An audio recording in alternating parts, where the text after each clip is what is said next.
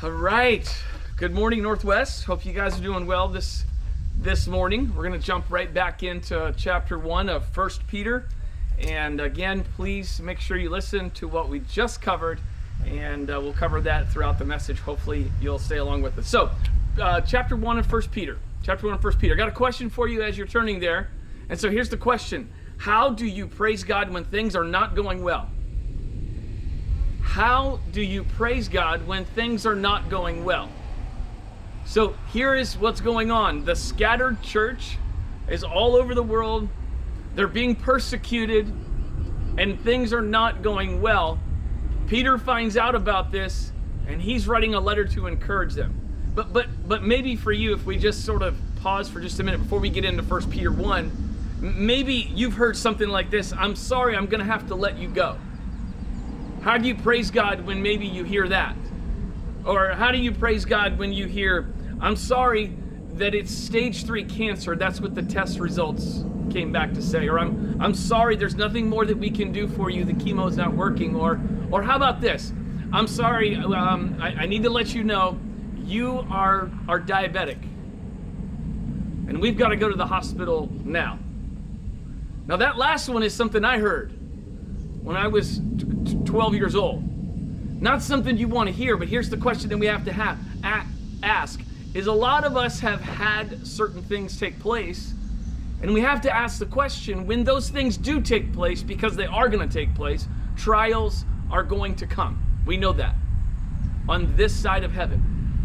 But the question is is how do we praise god when these things are happening? How do we continue to praise god when things are not going so well so what we're going to do is we're going to take a look in First Peter and how First Peter 1 chapter verses 3 through 5 and how he answered this question.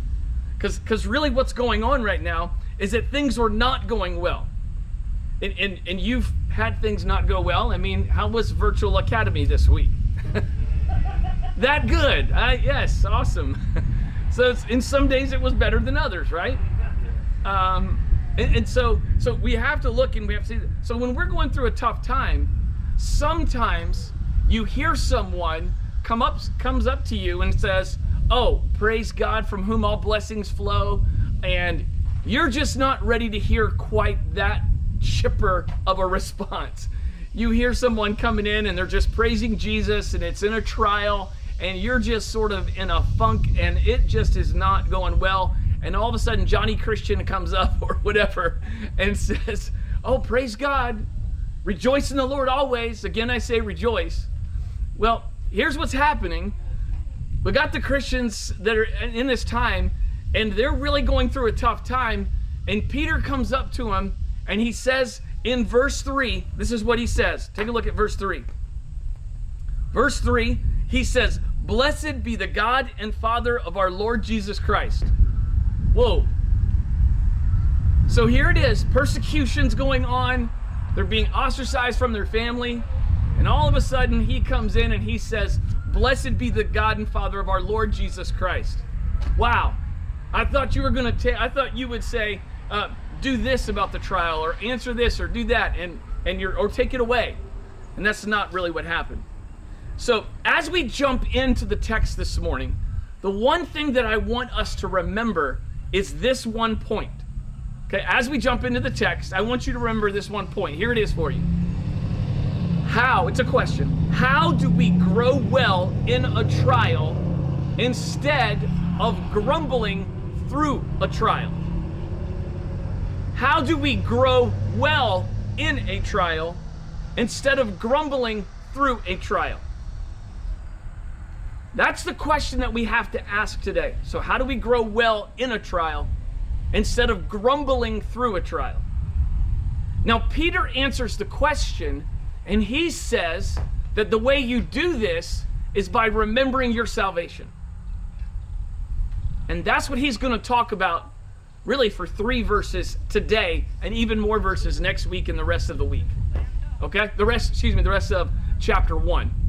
So here's what, here's what we have right now. Let's go back to First Peter chapter 1, uh, verse 3 right now. So he starts off by saying, hey, listen, how do we grow well in a trial instead of grumbling, grumbling through a trial? He says it very clearly. I want you to remember your salvation. So he starts off and he says, Blessed be the God and Father of our Lord Jesus Christ. He begins with worship. He begins with, I want you to be captivated by King Jesus. I want you to know who he is. This Jesus, Jesus Christ saved us from our sins through the resurrection. And, and, and he is talking about, hey, who is God? Now, the title God can be associated to a lot of different things. And in, in the Roman, in, in Rome, there are many gods and goddesses. Okay, there's a God for everything. But Peter begins knowing the context of where they are, and he says, the God and Father of our Lord Jesus Christ. He wants everybody to recognize that God is revealed through Jesus. That is the only way that we know God. Jesus is God in the flesh. And he starts off by saying, We praise God. Oh, want to let you know something, who is revealed through us through Jesus Christ. So he starts off with that right there.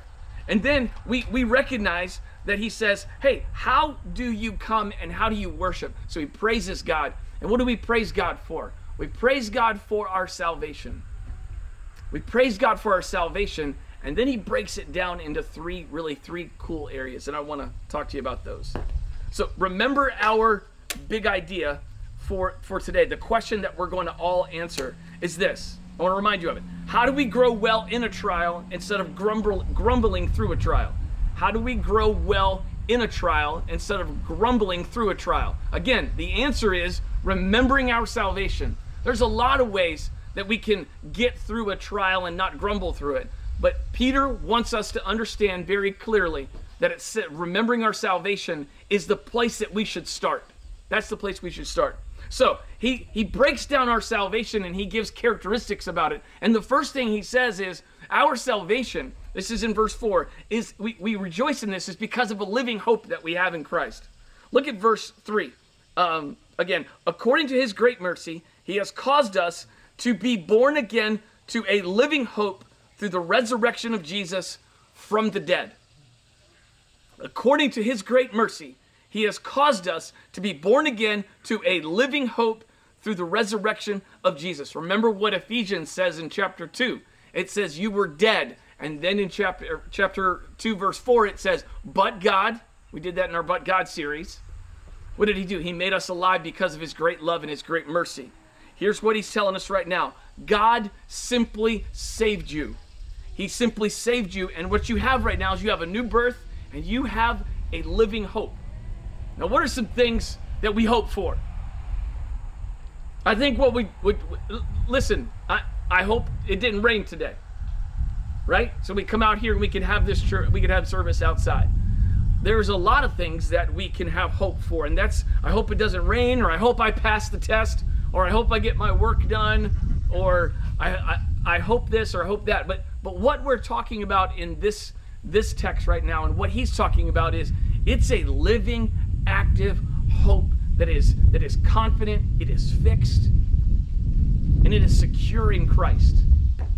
So he's saying, I want you to bless the Lord Jesus Christ because of the living hope that is possible through the resurrection.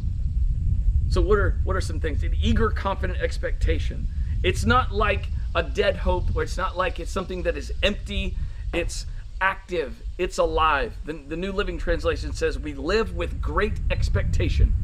We live with great expectation. And so, where does this hope originate? Look at verse. Look at that verse again. Look at it again. It says, This living hope, where does it come from? Through the resurrection of Jesus from the dead. That sets everything apart. This is the type of hope that the world cannot promise and does not give. It's a hope that's um, totally in Christ.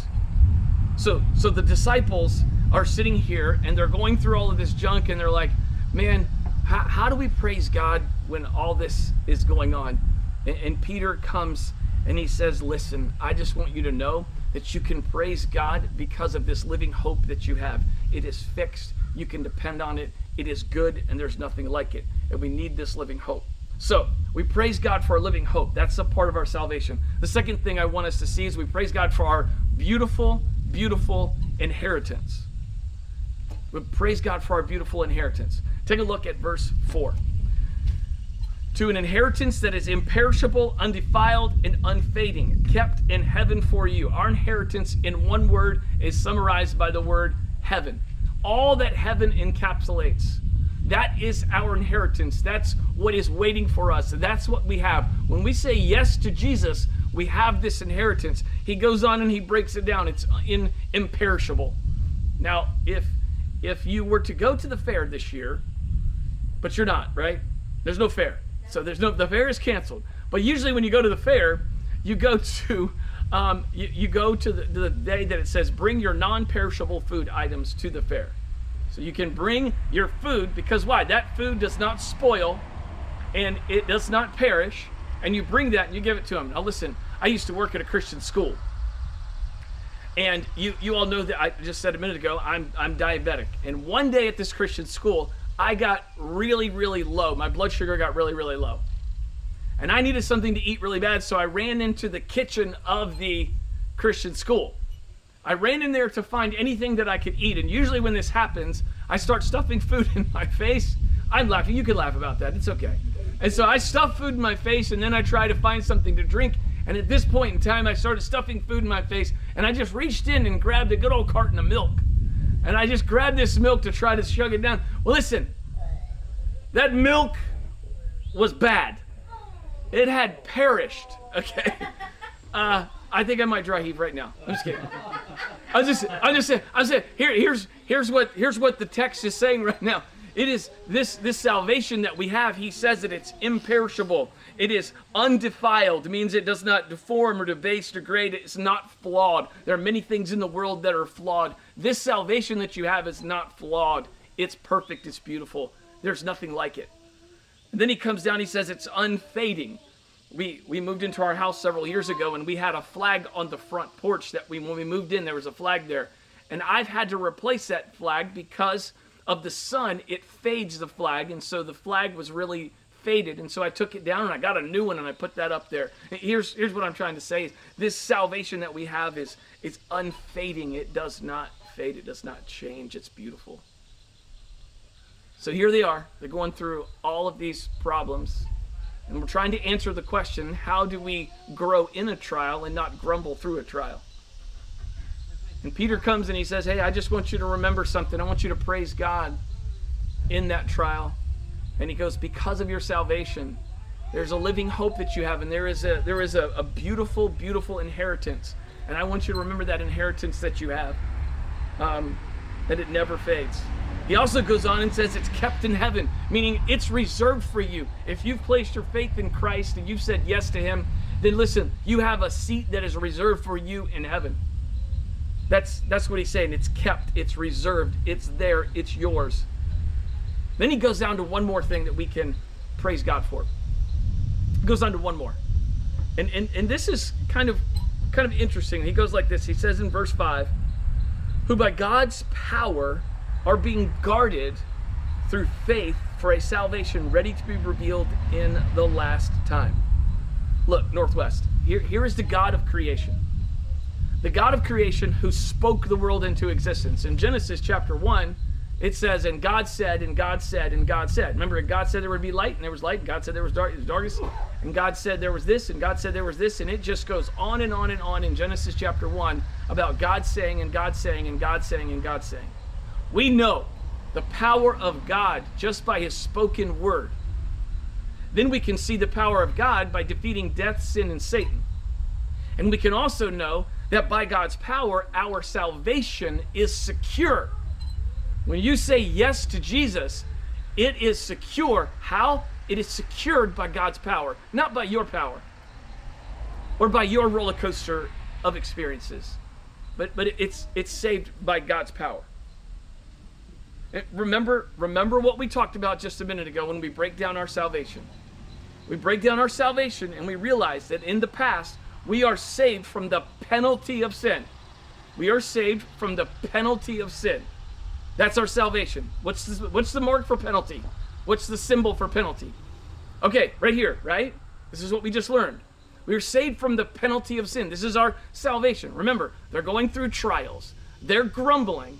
He's like, I want you to grow in this. The way you grow in this is you remember your salvation. And remember, your salvation is you are saved from the penalty of sin. And then he says, hey, you are being saved or you are saved from the power of sin. Okay, give it to me. You're saved from the power of sin. All right? Hope you're doing that at home. So you're saved from the power of sin. And then lastly, what's going to happen here is that we are saved in the future. We will be saved from what? The presence of sin. Okay, we're saved from the presence of sin. So, here's, here's what we have. And how is that accomplished? It's accomplished simply by the power of God, not by our power. It, it's, it's accomplished by the power of God, not our power. Now, and it says it here, um, it, it says, as we continue to go on, the reason he wanted them to worship, the reason he wanted them to worship was be first and foremost, you have lots of reasons, but the primary reason that he wanted them to worship and he was leading them in this way was he was leading in this way so that they would not forget the beauty of their salvation. It is a living hope. It is a beautiful inheritance. And it is secured by God's power. So, if you remember the big idea, here's what we're going to talk about. Here's here's the big idea, and I want to change it up for you at the end so that we can really apply it to our lives. So here's the big idea. How do we grow well in a trial instead of grumbling through a trial? How do we grow well in a trial instead of grumbling through a trial? And then I said, we remember our salvation. Now I'm going to change it on you as we sort of apply the message to our lives. I'm going to change it, and here you go. You ready? You ready? How do I grow in a trial instead of grumbling through a trial? You heard the pronoun change, right? So it's corporate and now it's individual. And so here's my challenge and here's what I want for you. Is I want you to really focus on that question this week in regards to your salvation and in regards to family conversation at the dinner table on the way home, I want you to take that big idea and I want you to say, okay, we learned at the end of the message, we learned how do I grow well in a trial instead of grumbling through a trial? Your statement can be something very simple as, well, I'm going to remember my salvation. I'm going to remember my salvation. And here's here's the key. The key is focusing on that time when you knew that you were a sinner and that you placed your faith in Christ. And listen, if you haven't done that, then my challenge and Peter's challenge is, is I want you to have that living hope, that beautiful inheritance, and I want you to know God's beautiful, beautiful power that can secure your salvation. Again, he doesn't go and address all of the stuff that's going on the persecution, the family ostracism. He doesn't address that. What he does is he refocuses them to the beautiful, beautiful King Jesus that we serve who made all things possible. I mean, our songs sort of set us up for really holding on to this truth of the message this morning, and that is that we have a salvation, that in the midst of all that's going on, we can hold on to it. So, what, what are we going to do? We're going to ask that question. I want to challenge you to sit down this week as you go home, as you ride a bike on the trail, as you walk on the trail, as you run, whatever the case might be. But I want you to take this big idea. How do I grow in a trial instead of grumbling through a trial? Okay, we, we've all grumbled. We've, we've been grumbling. Some days are better than other days, right? And so he's given us this great, great salvation. Here's a prayer that I learned to pray this week. And I was challenged to pray this week. Here's, here's three prayers that a Christian could pray when they're going through a trial. And I want to submit this to you as an active, as a as an illustration or as a application. Here's three prayers that you could pray. Lord, get me out of this trial. Or Lord, get me through this trial. Or Lord, grow me through this trial. Okay? I'm going to give it to you one more time. Lord, get me out of this trial. Lord, get me through this trial. Or Lord, grow me through this trial. I want to ask you, and I'm okay with an answer. what prayer does a disciple maker pray of those three? I hope it's pretty obvious, right? The disciple maker prays the prayer, Lord, will you please, based on your sovereignty and your goodness, will you grow me through this trial? Not get me out of this trial or not get me through this trial, but Lord, let me consider it pure joy, as James says, when you encounter trials. Why? Because when we did the book, the study on the book of James, we realized that it's not rejoicing in the trial. It's not rejoicing in the trial. It's rejoicing that Jesus is in the trial with you, teaching, molding you to be, and me to be, the person that we want to be. This week, personal uh, thing happened to me as I was studying this message and as I came to the part about living hope. Like, what do you hope for? And I would say this one day I'm looking forward to taking this thing right here off. It's called an insulin pump setting it down on the table, feasting with King Jesus, and eating Krispy Kreme donuts like there's no tomorrow. No, I'm kidding.